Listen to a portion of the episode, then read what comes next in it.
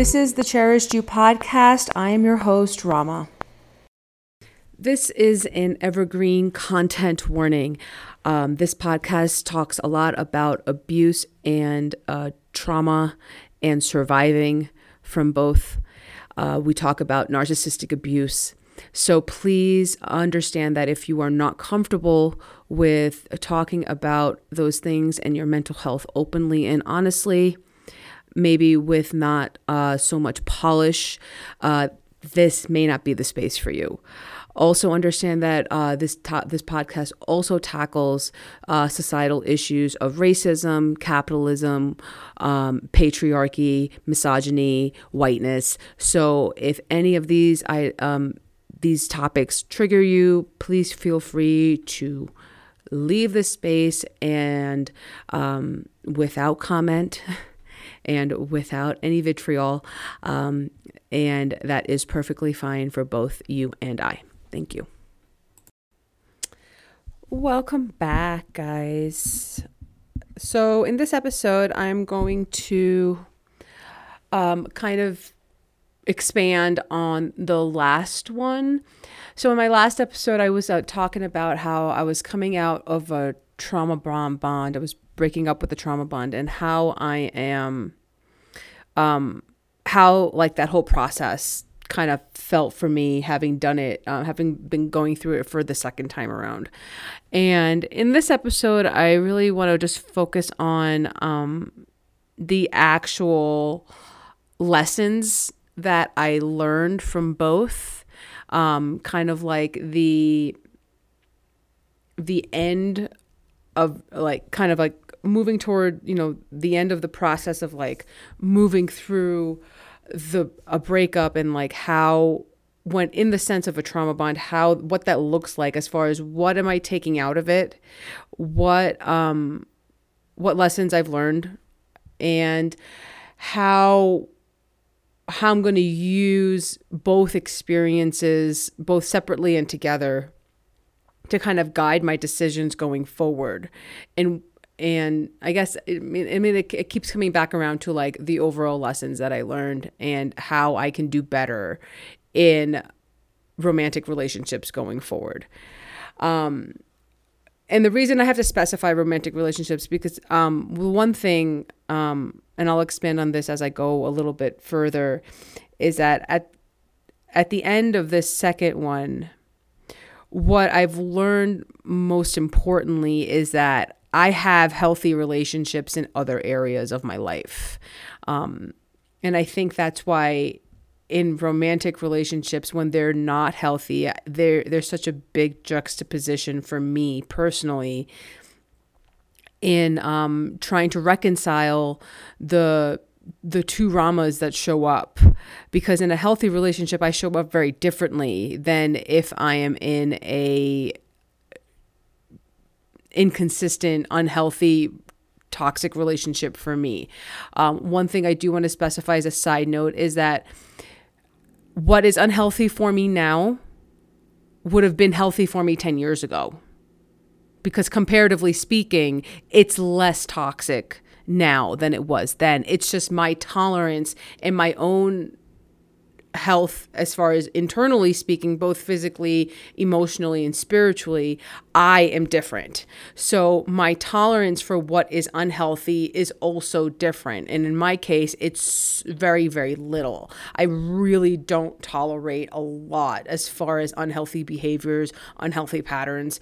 And the only area in my life that i make allowances for more than i am willing in um, as far as unhealthiness or toxicity is um, is in romantic relationships. In the other areas of my life, um, I have managed to over time. I've managed to create. Um, healthy dynamics throughout and if I, if there is if after multiple attempts they're not able to become um, as healthy as I would like them to be in order for me to function properly in those relationships, I remove myself.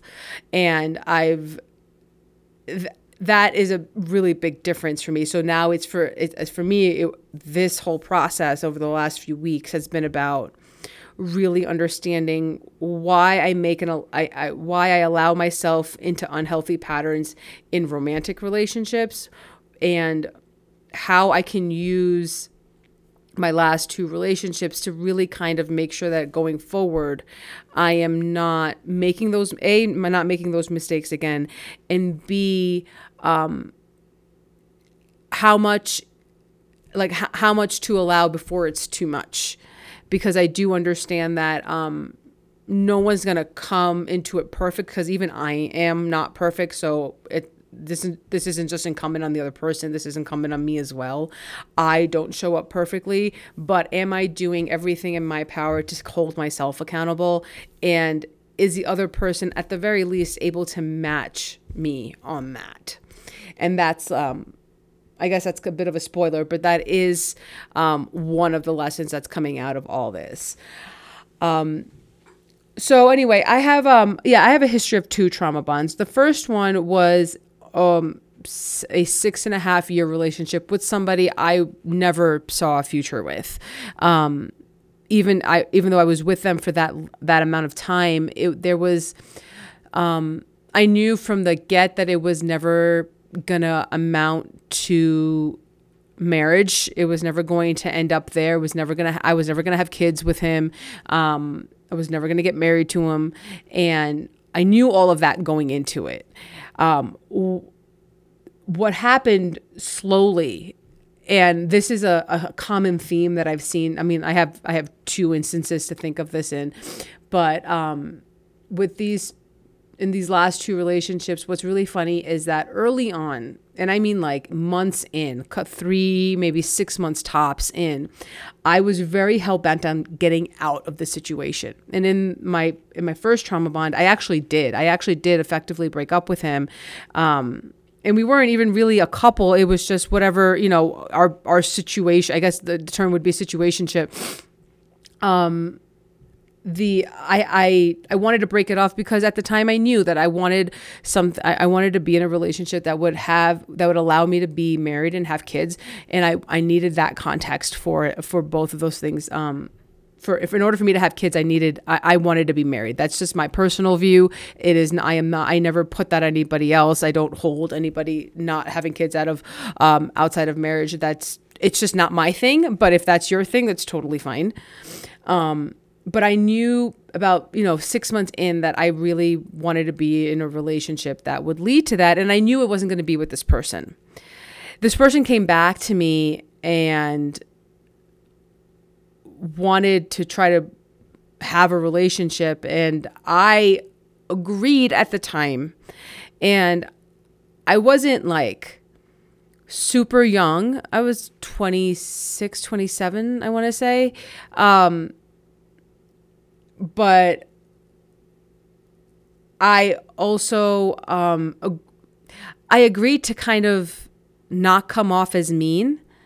Um, I, I do remember that that conversation. I do remember what I was feeling, and I had just started on my spiritual journey at that point and in my own healing journey as far as from from narcissism at that point so i was really really i was really going through a lot and i should have just kind of stuck to my guns and been like, you know what? I, I really don't have the capacity to be in a relationship right now. And what happened over time is that as I started working on my uh, on my history of abuse from from my mother, I was kind of stuck in this very um the best way to describe that relationship was that it was very lackluster. There was really nothing there. It was just kind of two people who saw each other and spent some time together, but we really didn't have a lot to talk about. Um, I remember that distinctly that we really didn't have a lot to say. We spent a lot of time just hanging out in front of the TV or having sex. It was, you know, it was one of those things. And um, and I really didn't understand what I was doing there, but it was low maintenance enough that it let me focus on myself without having to feel like I had to answer to anybody else. And because I was working through so much of my stuff around um, my mother, which who was this overbearing, ever present person in my life at that point.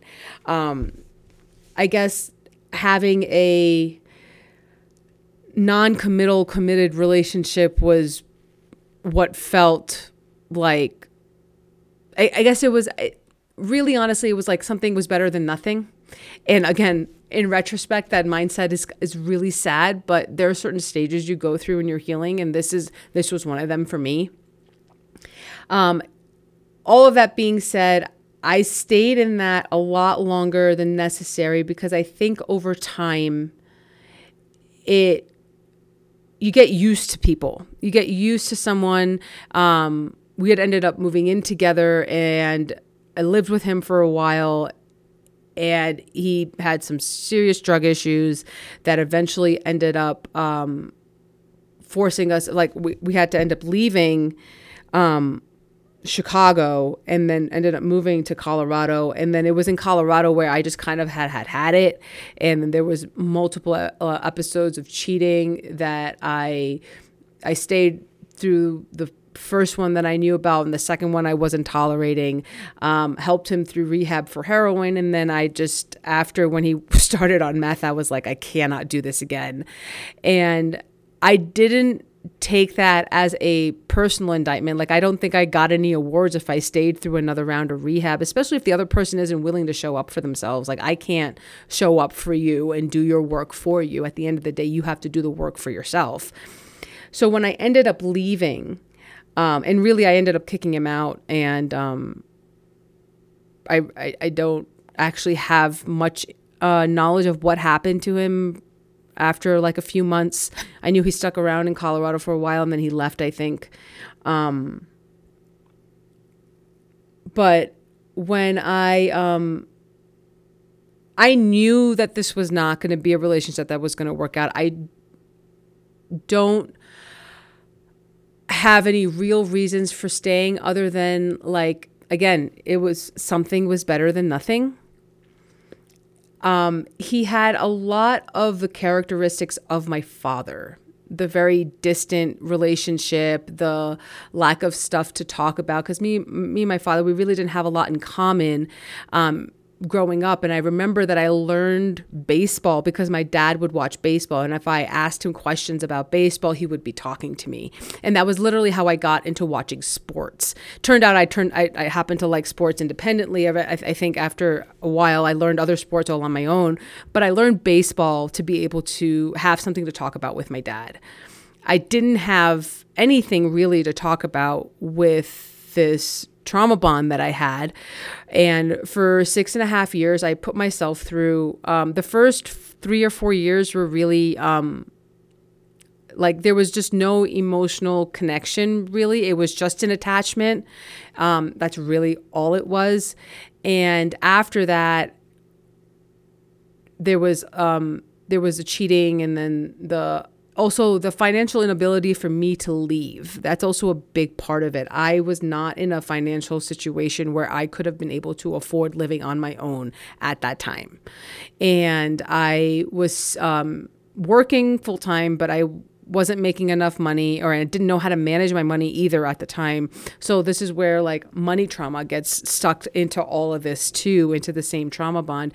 And I wasn't actually financial able financially able to leave um, and to live on my own. And it wasn't until um, I got to Colorado and I was able to kind of get my my feet underneath myself financially that even when I when I found out that he was cheating on me again and that and there were more drugs involved that I was able to be like you know what I really don't need to deal with this anymore because I can handle the money stuff on my own. And that was a big reason why I was able to leave. And I think that's true for a lot of people. I think that we end up in relationships where we start off okay on our own, but um, over time, if you're not hyper vigilant and taking care of your side of the street, and when I had started seeing this person, you know, when I was like 26, 27 years old, I was still in school and I didn't um, I didn't know how to handle my money yet, and I didn't know how to um, make enough money on my own in order to support myself at the time. Um, and that made things harder. It was easier to live with him and, you know, split the rent, split the bills. Everything would be split versus doing it on your own, even though this person is, you're absolutely sure, is not um, a, a, healthy person for you to be around. Even at that point in my in my journey, I knew that that was true. Um, but you stick around, and then um, stuff comes up, and you feel like like when I when I first found out he was cheating, I found I felt like I deserved it. That this was something I had to learn how to deal with, so I put myself through it anyway. But um, it just I learned that I could withstand a lot and that I'm very resilient, but that I put I also have a habit of putting myself or keeping myself in situations where I don't need to be. Eventually when when that one ended, I um I stayed single for a long time. And that was um also during the period where my mother came back into my life kind of in her previous force. There was a period of time right before then that she wasn't. And then she kind of came back. And while this the first trauma bond was very similar to my relationship with my father and there was a lot of trying to get this emotionally shut off person to love me um, that happened a lot. That was a lot of the dynamic in that trauma bond. After being single for a while and thought that i had kind of had my shit kind of handled but what was going on underneath was me having to me reattaching to my mom and then severing that attachment and the relationship altogether when I went no contact with her. And then go kind of really kind of tripping into a relationship not intentionally at all. Again with someone who triggered all of the trauma from my mom. So the first trauma one was a lot with my dad. And then the second one which came right at the heels of me going no contact with my parents, but mostly it was with my mother. And then moving into a relationship with someone whose habits and personality and kind of quirks all reminded me of my mother, all triggered all of my mom crap. And what's fascinating to me, like looking at it, like, you know, in retrospect and kind of trying to zoom out and look at the whole picture is that we really do um, replay out our childhood trauma with our romantic relationships in particular. And again, like this over the course of this whole period, like I've been working on having healthier relationships in other areas of my life, work and friends and acquaintances and all that and trying you know inadvertently working on boundaries um you know spending a lot of time by myself I'm very comfortable being with my with myself, but also seeing that in in a romantic context context I do tend to play out the dynamics I had with my parents. Um, you know, individually for the most part. And in this last one, what I finally realized is that the other person really is kind of the least important part of a trauma bond because the trauma was within me the healing had to happen within me. Now, yes, there's other person is a conduit. They are the messenger for all of your crap that's coming up to the surface.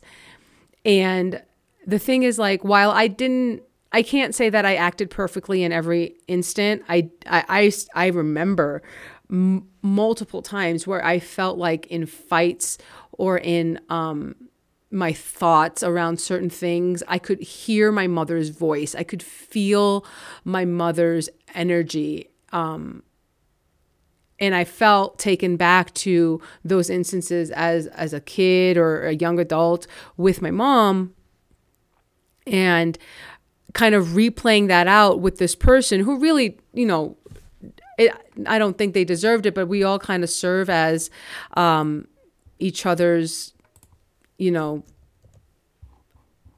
I guess um, we we kind of serve as each other's healers in some way and teachers. And what I learned is that I really have a habit around people who who who trigger me with my mom stuff to gaslight myself, to ignore the the signs and symptoms that my body is giving me, um, to ignore the knowledge that I gain when I'm quiet, um, to ignore my needs and wants in order to please this other person who really, to my brain, is just my mother. And it's not this person's responsibility to mother me. It's not this person's responsibility to sh- um, to necessarily show up for me in ways that they're not able to. But what I did learn is that people will tell you either with their words or with their actions or both if you're paying attention what they're able to do and what they're not able to do. And if you're not acting from a trauma place, which I, you know, in other relationships I don't, I'm able to take that at face value and, you know, move on from there. But in a trauma bond, I am hell bent on trying to convince this person to show up for me in the way that I need them to. When it's very clear that they're that that's just not how they're built. For whatever reason, the reason is, their reason is irrelevant, but my reason is I need you to love me in this way to prove that I was lovable by this by my parent that you remind me of and I hope I hope this stuff makes sense because it's um I've tried I like I have a lot of bullet points written down that I'm kind of moving through and it is a little bit all over the place I feel like. So hopefully this makes sense to whoever it's supposed to make sense to. Um the thing with it, the the biggest lesson I've learned after the last you know these last two trauma bonds is the amount of times that I will unconvince myself of what I know. Even with proof, I will unconvince myself of what I know. And that really does just comes down to not being validated as a kid by my parents, but mostly my mom. And even though I work really hard on validating myself on a day to day basis, on a moment to moment basis sometimes, um, these big moments where it is um, physically painful to relive the invalidation I felt as a child. There is physical pain involved. Like it is emotionally painful, but there is actual physical symptoms I experience um, that is most definitely my inner child being rejected by her mother. And I think over time, what I've learned, and I think with the work that I've done, is that our trauma will show up for us in ways that make it most effective for us to finally integrate it and move through it and then live without it as much as we can. Um, I have a lot more awareness now of where this stuff pops up. I hope that the next time I am able to give myself the grace that I wasn't able to this first time around. Now, I'm not going to blame it on this, but also I really shouldn't have gotten into a relationship so soon after going no contact from my mother. like that was a really really big lesson too is that I thought the romantic relationship to romantic relationship that gap of like two years, two plus years was what I needed. But um, it really turns out that the relationship I needed more space from was from the relationship I have with my I, well I had with my mother.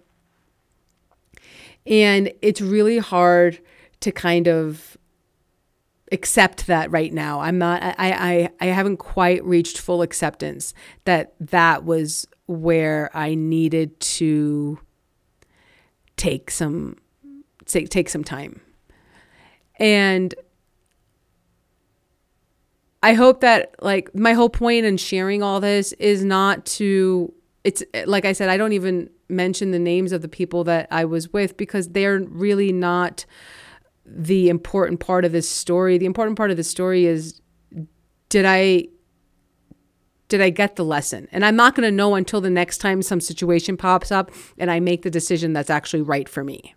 The one thing I have, the other thing I have learned is definitely that my, I have a very low tolerance and I am very sensitive to um, toxic patterns, unhealthy relationship patterns. I am very, very sensitive to those two things. Like, so incredibly sensitive because while I may not have had a healthy romantic relationship yet, um, I do try. I did try in this last one, um, and it and and in that respect, it's important to understand when somebody's just emo- emotionally unavailable to meet you where you're at. I didn't say I, I by no means was I perfect, but I did make attempts. And if I think that if someone if I had been with someone who had maybe done more work than I did, which obviously I wasn't ready for that. This is something I had to work through and learn about through the process that I went through. Of that, I am sure, um, because I was, I did go into it with my full faculties. You know, like I I made the choice and I continued it, and, it was my choice.